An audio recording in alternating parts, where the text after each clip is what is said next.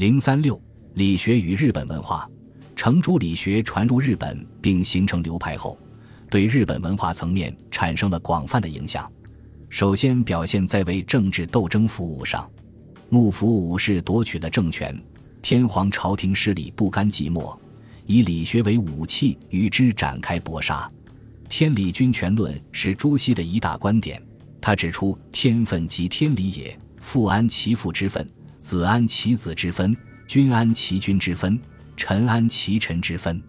朱熹提出此说，主要是为徽宗、钦宗被金人掳走后而偏安于江南一隅的南宋朝廷证明，而这种名分说则被日本天皇拿来作为同幕府斗争的有力思想武器。他把削弱幕府的权力寄托于程朱理学名分论上，想以正名分夺回或让武士政权自觉交出皇权。其次表现在维护封建道德上。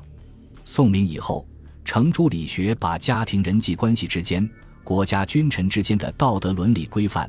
同用孔孟之道教化百姓，建立起完善的官僚政治体制，全都纳入一个严密的网络之中，要求人们忠孝节义、尽忠尽孝。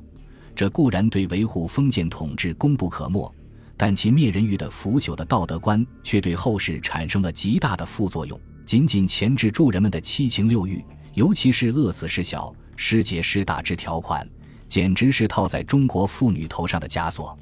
理学传入日本，其伦理纲常同样是日本妇女身上的枷锁。日本统治者将其法律化，以维护封建统治。如镰仓幕府于贞永元年制定了《贞永十目法典》，其根本宗旨是使从者对主尽忠，子对父尽孝，妻顺夫。这对于稳定社会秩序十分有效。幕府如同中国宋朝统治者一样，又专对妇女制定了种种法律戒规。贞永十目第二十四条明文规定，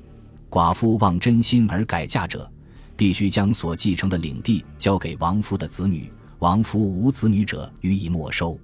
这无疑是失节失大在日本领土上的活学活用。对宋文化多方面的学习借鉴，异文学、日本文学很早就受到中国文学的影响。唐朝时影响渐深，后于多地宽平六年，白香山诗文集曾在日本大流行，因白居易的诗通俗易懂，日本文学从中受到不少营养。如日本最著名的长篇小说《源氏物语》桐湖卷就是受到了《长恨歌》的启迪。到了镰仓、室町幕府时代，韩流古文和苏东坡、黄山谷的诗代替了白香山，初学者必读之书为宋人黄庭坚编的《古文珍宝》和周必编的《三体诗》。此时汉诗文代表作家中对苏轼作品情有独钟者甚多，将中国故事融于日本文学作品中或借鉴宋人编撰方法的现象更比比皆是。如元九元年元光行著的《蒙求和歌》十四卷，收二百五十个故事，基本上是宋人徐子光、蒙求补助的翻译。藤原茂范的《唐镜》十卷是用和文技术从伏羲到宋太祖的历史。江户幕府时期的文化，文政年间，日本文坛诗则法宋，文则奉唐宋八大家，而南宋四大家中，范成大、杨万里、陆游作品最为流行。出版界中宋文学也大放异彩，适合宽斋编三家妙诀、大洼诗佛龛、宋三大家绝句、百慕场编宋诗清绝。政府也出资出版了唐宋八大家读本。至于江湖幕府时代以后在日本训典、翻译、改编并流行的中国通俗文学，如通俗三国志、黄明英列传、京中说岳、忠义水浒传等，虽不属宋代作品，但之中充满了宋明儒家思想，并且有些本来就是宋代的故事，因而仍可视为宋代文化对日本文学沐浴的结果。二、艺术。日本的绘画与书法都源于中国，由隋唐时传入。宋代的绘画是以题材丰富、笔法细腻、画法多变、色彩淡雅见长，涌现出许多现实主义的作品，很受日本艺术家的欢迎，尤其是不拘形似的山水、水墨画。他们有的来中国学习，有的请宋画家赴日，出现了欣赏宋画的热潮。十五世纪末，日本画家雪舟远游中国，充分吸收了宋代夏圭、马远等人的技法，把日本水墨画推向了高峰。宋朝禅宗在收徒时，师者要以其肖像赠其徒，以资证明师徒关系。这种风气很快也传入日本，使日本的肖像画随之发展起来。受唐宋画风熏染，日本渐渐形成了典雅流利的独特画风。大和会、日本绘画又反转输入中国，也受到宋人高度评价。如北宋首都开封相国寺的市场里，专门出售日本国扇子，扇上的绘画意思深远，笔势精妙，中国之善画者或不能也。中国书法名帖在隋唐时已有不少传入日本，王羲之的模仿者最普遍。到宋时，日本书法已进步飞速，出现了不少名家，如雕然善隶书，既照最公王体，也人若愚学王羲之极棒，以致被评价为章草特妙，中土能书者亦先集。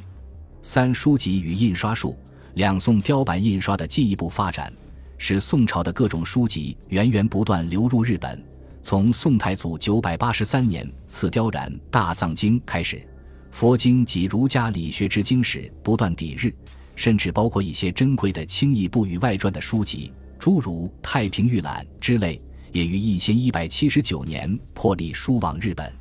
输往途径主要有二：冒号一是由入宋日僧和商人携带回国，如日僧俊乃一次就带回中国儒道书籍二百五十六卷，杂书四百六十三卷；一是由入日宋商和宋僧捎往日本，像《白居易文集》《东坡之掌图》《五代史记》等。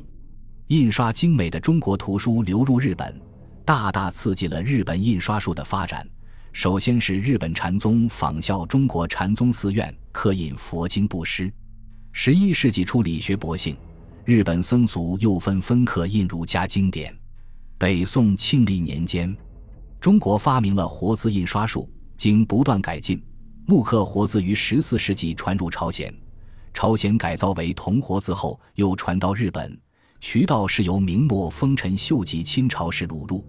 一五九六年印《蒙求补注》，一五九九年印《四书》，一八五五年印《太平御览》一千卷，一八九五年又印世藏八千五百卷。活字印刷术对日本印刷事业产生了重大影响。宋代文化在日本传播的意义是深远的。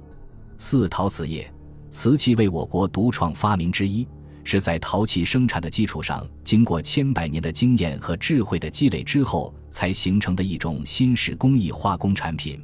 不仅有广泛的实用性，而且颇具审美价值。瓷器在唐代以制作精良，至宋由于使用了氧化铜，造出了红色釉，并创造出青红彩色釉瓷，因而一改唐瓷三色的状况，使瓷器更加色彩斑斓。一千二百二十三年，日本人加藤四郎和佐为门景两人在福建学习制瓷技术，五年后回国，经过多次失败，终于在山田郡的濑户烧时成功。从此，濑户烧名噪一时，加藤也被尊为日本的陶祖。五、钱币。随着中日通商的发展，南宋期间大量宋币输往日本。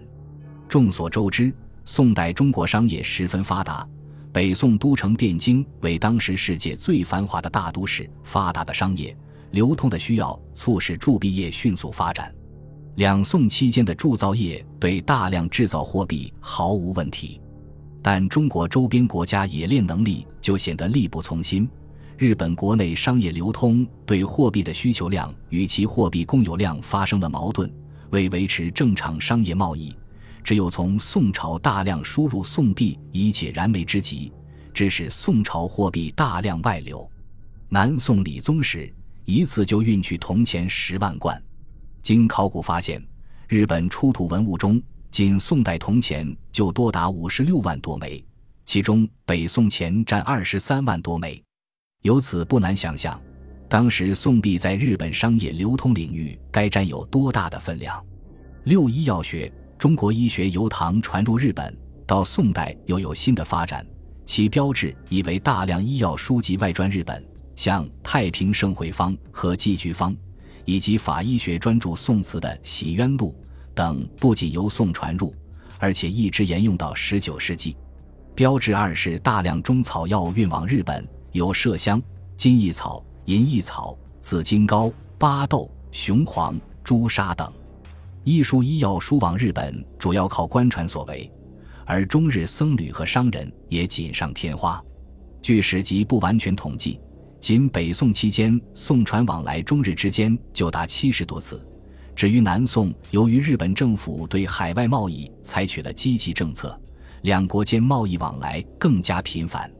除了上述所说，中国宋代文化在建筑、雕塑以及饮茶习惯等方面都对日本文化产生过程度分量不等的影响。